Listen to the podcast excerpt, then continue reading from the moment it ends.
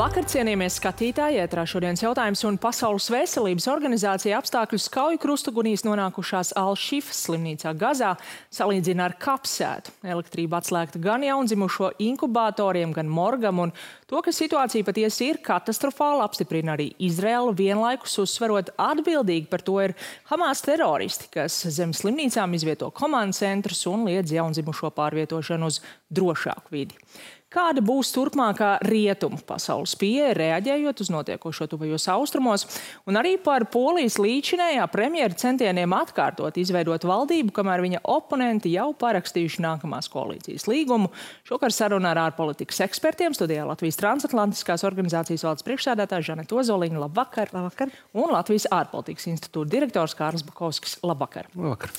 Iesākumā gan jautāšu jums par tādu pašmāju notikumu, bet no ar plašu starptautisko kontekstu. Krievijas propagandas kanālos ir parādījies septembrī uzņemts video, kur tagad ārlietu ministrs tolaik vēl premjerministrs Krišjāns Kariņš sarunājas ar, kā viņš to brīdi domāja, Āfrikas politiķiem. Uh, izrādījās, ka zināmiem Krievijas viltvāržiem, uz kuru āķi ir uzķērušies virkne gan Eiropas, arī no Skandināvijas valstīm politiķi, uh, Nu, tagad, protams, šī saruna tiek izmantota propagandas mērķiem. Kā jūs teiktu, cik lielu nozīmi mums vajag vai nevajag tam visam piešķirt Bukovskungs?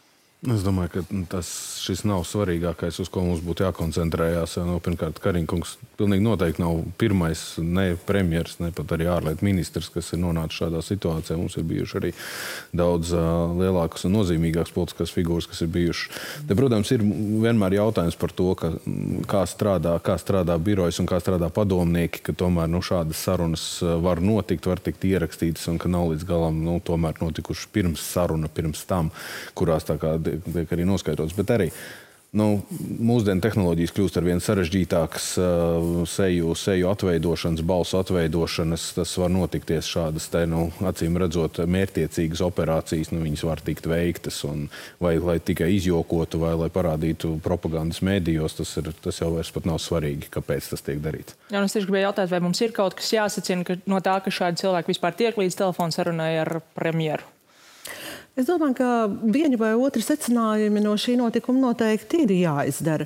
Es nedomāju, ka šim notikumam ir kāda politiskas nozīmes ietekme, bet kā informatīvs materiāls, kā brīdinājums tam, ka kaut kas tāds var notikt, ja jau premjera līmenī vai ārlietu ministra līmenī, tad tas var notikt arī vienu no mums arī nu, tādā, teiksim, pašmāju līmenī, bet tam var būt arī ļoti sāpīgas sekas. Ja?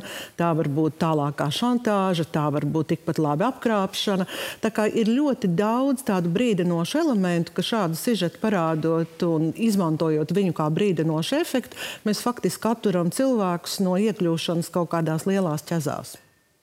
Nu, tas noteikti arvien vairāk šādas situācijas vedina domāt par to, kam vispār šobrīd no redzētā var ticēt. Bet tad, um, runājot tālāk par jau polijas premjeru, pareizāk līdzinējā premjerā Moravecka centieniem it kā atkal par tādu kļūt, uh, nu, jūsu ieskatā ar kādu mērķi polijas prezidents ir uzticējis viņam pirmajam mēģināt izveidot valdību, ļoti labi zinot, ka oponenti jau ir veidojušies par, vienojušies par nākamo koalīciju. Un redzam, pat parakstījuši jau līgumu nākamo.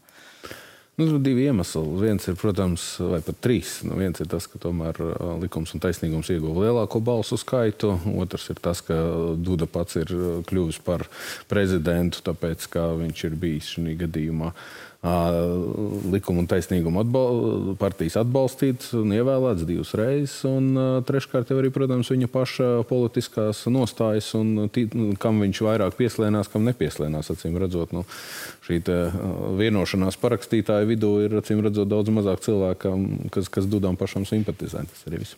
Nu, jo mēs arī savā iekšpolitikā esam daudz pieredzējuši situāciju, kad partija ar lielāko balsu skaitu neiegūst premjeru nomināciju, vienkārši apzinoties, ka tur koalīcijas partneru nebūs. Šeit jau tas arī ir zināms, un tomēr šis manevrs notiek. Mm, nu, tomēr parlamentārās demokrātijas loģika prasa to, ka tas, kas ir ieguvis vairāk balsu, tam arī tiek dota iespēja veidot valdību.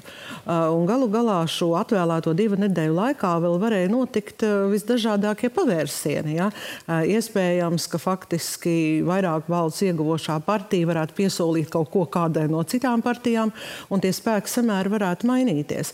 Tā kā principā politiskā loģika tur ir, vai mēs varam runāt par to, ka, nā, ka, ka faktiski nākamos četrus gadus pie varas būs tā pati politiskā partija, protams, ka nē, bet demokrātija ir demokrātija, un te ir jāizspēlē tie likumi un tās likuma normas, kuras tad faktiski valstī darbojas. Laikam jau vairs nekāda pavērsiena nav gaidāma. Tad koalīcijas līgums noslēgts un jau tiek parlamentā virzīts, uh, ievēlēts spīkers un jau arī tiek virzīts pirmās iniciatīvas. Šobrīd, lai mīkstinātu tos stingros polijā ieviestos antiabortu likumus, nu, kā jūs paredzat, cik gludi jaunajai koalīcijai, tad, kad tā vispār tiks pie valdības veidošanas, izdosies arī apstiprināt un veikt izmaiņas tajā līdzinājā politikā, zinot, ka prezidents ir tas pats. Jūs pieminējāt jau, kur ir viņa sim simpātijas, un arī paši jau nav nemaz tik saticīgi. Nē, nu, tur, ir, tur, ir, tur ir vairāk elementu. Un, protams, ka prezidentam ir pietiekami liela nozīmīga loma. Tāpēc viņš, protams, ka, būdams konservatīvais prezidents un būdams arī piedalījies liels daļas šo iepriekš izstrādāto likumu izmaiņu ja ne līdzautors, tad vismaz parakstītājs, protams, ka viņš būs uh, grūts spēlētājs. Un polijas uh, turpmākajā politikā mēs redzēsim, ka nu, domstarpības starp parlamentu un, uh, un, un, un valdību un šī gadījumā prezidentu, ka viņas tomēr iezīmēsies. Daudz, protams, dramatizē šo, ka nu, tas ir cīņa par polijas demokrātiju un tā tālāk. Nu, varbūt tās tik tālu mēs arī neaizem, jo mēs tomēr arī redzam, ka likums un taisnīgums savus varas pozīcijas atdeva miermīlīgā, nevardarbīgā veidā. Nu, tas, kā tam ir jānotiekās demokrātiskās valstīs. Um, te, protams, ir stāsts arī par to, ka atsevišķi, atsevišķi jautājumi, tas pats uh, par, par, par, par abortu tiesībām un, un, un vēl, vēl, vēl daži jautājumi, kuros Duda pats ir bijis uh, maigāks nekā, nekā varbūt tās. Uh, Kačīnskis uh, pirms tam un, un, un likums un taisnīgums. Kā, nu, tur savstarpējā sazoba noteikti uh, parādīsies. Es pieļauju, ka nu, vienmēr jau politikā ir, ir kaut kādas lietas, kur panāk vienošanos. Es tev tā, tu man tā, un tad jau rezultātā tas process tomēr virzās uz priekšu. Tātad grūts oponents, bet apējams izdosies vismaz daļu savu iniciatīvu virzīt jaunajai valdībai? Mm, es domāju, ka noteikti izdosies, uh, bet nevajadzētu gaidīt tādus drastiskus un krasus pavērsienus jau pašā sākumā jo tādēļ, ka apzinoties to, ka ideoloģiski tomēr jaunā valdība būs uh, citādāka nekā iepriekšējā, nekā likuma un taisnīguma mm, šie valdīšanas gadi, tad es domāju, ka būs tāda soli pa solim politika, jo tomēr arī tiks, tiks, tiks pievērst uzmanību tam, kāda ir sabiedrības reakcija, vai sabiedrība to akceptē vai nē. Jo patiesībā Polijā jau mēs bieži vien esam sprieduši par tur notiekošiem procesiem, skatoties galveno galvenokārt, uh, nu, Duda varbūt es piekrītu Kārlim, ja viņš ir bijis tāds, tāda kompromisa figūra, uh, bet ja mēs skatāmies to pašu Kačīnski, ja, tad nevienmēr sabiedrība ir bijusi sajūsmā par tiem lēmumiem un tām iniciatīvām, kas ir liktas galdā. Uh, pēc tam ir bijuši tāpat protesti, ir bijuši iebildumi. Tā kā faktiski polijas sabiedrība arī nav tikai un vienīgi teiksim, šī likuma un taisnīguma virzienā skatot, skatošās, ja, bet uh, tur ir krietni vien niansētāki tie viedokļi. Tādēļ ir ļoti būtiski, lai šajā sākuma periodā tiešām būtu nu, tāda pakāpeniska šo jauno pieeju ieviešana dzīvē. Respektīvi, kaut kas varētu mainīties šajos gados, kaut kas visticamāk Jā. paliks arī no daudz apspriestā tāds kā jebkurā normālā parlamentā. Jā, tieši tā. Pārējot uz tuvajiem austrumiem, nu, sākumā es jau ievadā minēju šo Pasaules veselības organizācijas celto trauksmi par lielāko gazas slimnīcu, kas šobrīd atrodas tādā teroristu un Izraels armijas šāviņu krustugunīs. ASV Eiropas Savienība vienlaikus nosoda Hamas par to, ka teroristi izmanto slimnīcu civiliedzīvotājus kā vairogu, vienlaikus arī prasa humanās pauzes no Izraēlas. Izraēla atkal saka, ka teroristi neļauj tās izmantot tā, kā būtu plānots. Pirms mēs runājam par visu to pārējo gazas lielo bildi, šī konkrētā epizode no slimnīcas tomēr ir slimnīca. Kā jūs teikt, vai tur kaut kas varētu mainīties, vai kāds kurs ir uzņemts, tāds arī turpināsies? Mm, šaus, šaus, šaušalīgs stāsts sekos, laikam, uh, atbildot. Jo runa par to, ka Hamas izmantojot uh, slimnīcas kā vieta, zem kuriem organizēt savus uh, militārās darbības un, un raķešu būvēt un tā tālāk, nu, tas bija stāsts jau pirms šī visa. Nu, šodien tas šausmīgais stāsts, kas parādījās arī, nu, te vēl ir jautājums, vai tas apstiprināsies vai nē, nu, kad cilvēki mēģina bēgt no šīm te uh, slimnīcām un ka viņiem sašauja kājas.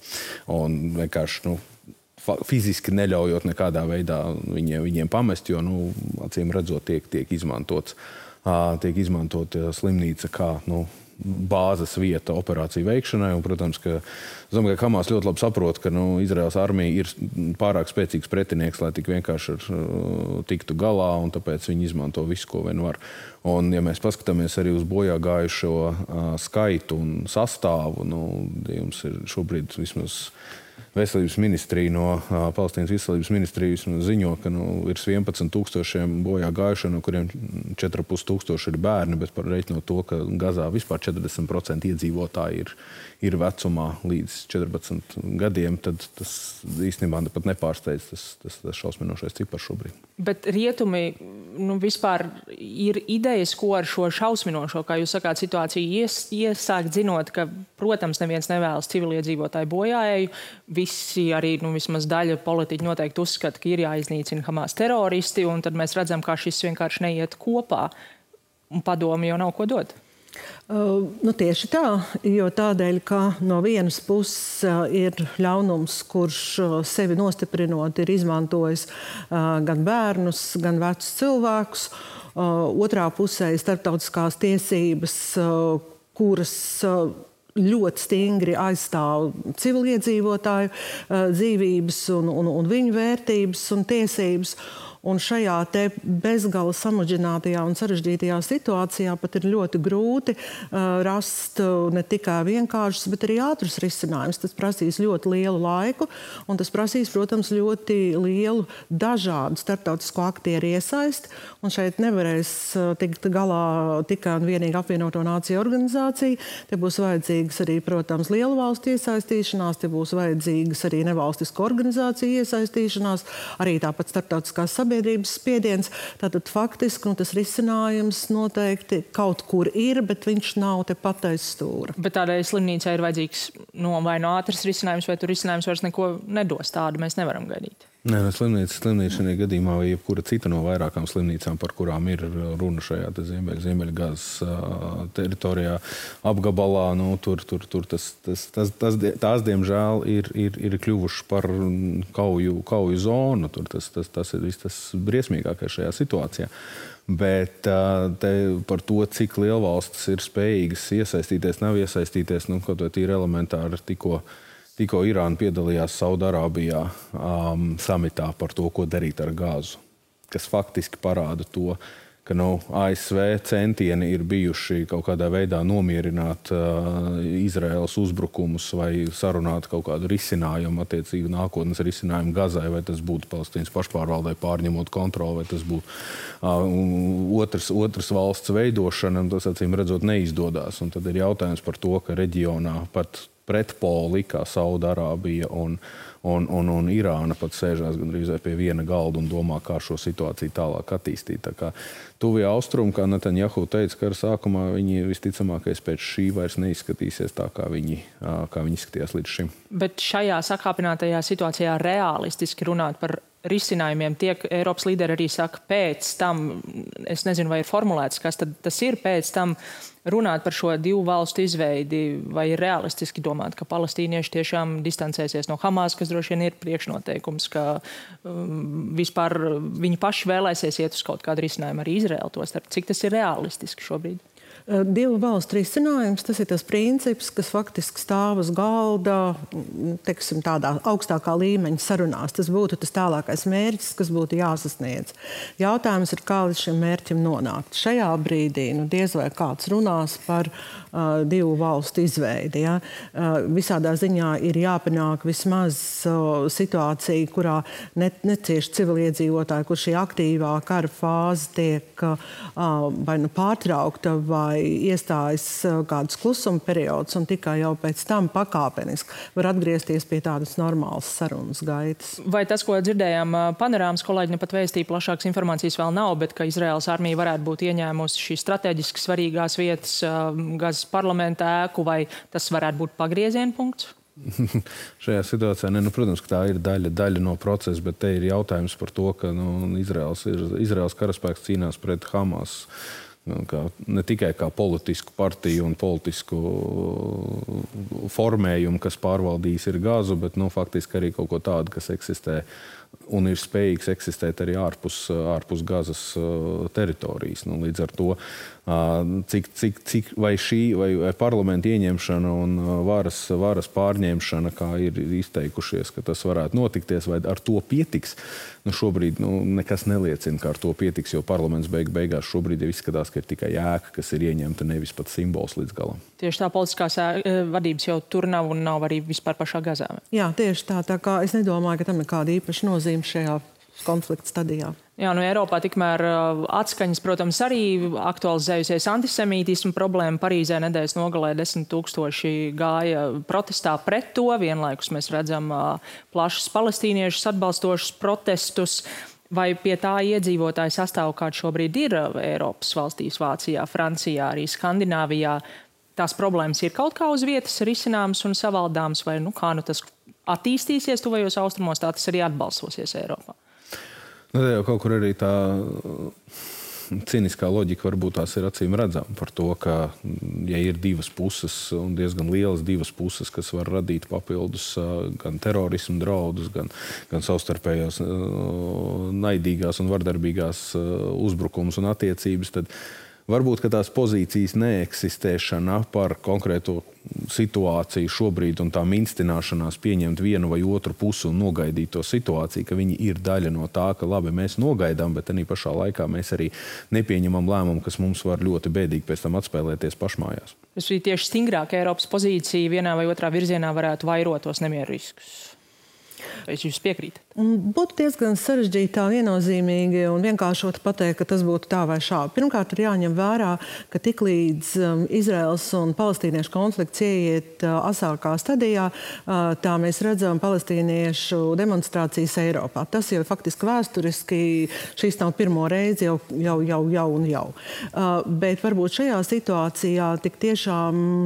Varētu runāt par tādu kritiskāku gadījumu, tādēļ, ka nav šīs skaidrās pozīcijas. Uh, un arī mm, šī palīdzība, kas, kur, kur ir tik ļoti nepieciešama civiliedzīvotājiem uh, gazas sektorā, viņa pienāk novēloti ar lielām problēmām, un tas arī vēl papildus rada, protams, šo neapmierinātību. Uh, bet jāņem vērā arī to, ka gan Hamas, gan arī citas organizācijas, kuras iet šo terorismu ceļu, eh, viņas jau arī ļoti veikli izmanto šādas demonstrācijas un publiskas manifestācijas uz ielām, eh, lai radītu nemierus, lai radītu provokācijas un faktiski, lai sētu nemieru Eiropā. Tā kā tas ir sava veida spiediens, jā, izmantojot gan sabiedrību, gan arī dažādas mēdīs. Un atbalsts, protams, ne tikai Eiropā, bet Amerikas Savienotajās valstīs. Es gribēju plašāk par tur gaidāmajām prezidenta vēlēšanām, bet eh, nepagūsim, tāpēc pavisam īsi jums jautāšu. Pēc uh, aptaujām, kas liecina, ka tajos svārstīgajos štatos, kas parasti arī izšķir vēlēšanu rezultātu, piecos no sešiem šobrīd būtu uzvarējis Donalds Trumps, nevis Joe Bidenis, ir aktuāls jautājums, vai demokrāti virzīs Joe Bidenu, bet ir pēdējais brīdis, viņi vēl mēģinās pagūt, nomainīt jūsu prognozes pavisam īsi.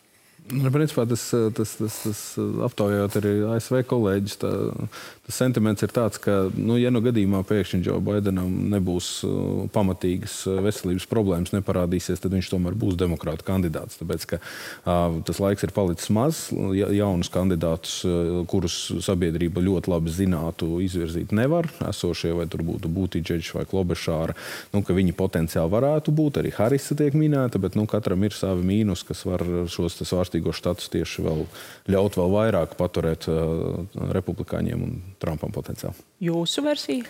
Um, šobrīd tās atšķirības sabiedriskās domas aptaujās nav nemaz tik lielas. 49 pret 47% atšķirība nav pārāk liela, bet ir jāņem vērā, ka arī, ja mēs atskatāmies uz iepriekšējām vēlēšanām, tad tieši gadu pirms uh, prezidenta vēlēšanām arī Trumps bija izrāvies priekšā Baidenam. Apmēram bija tieši tā pati situācija.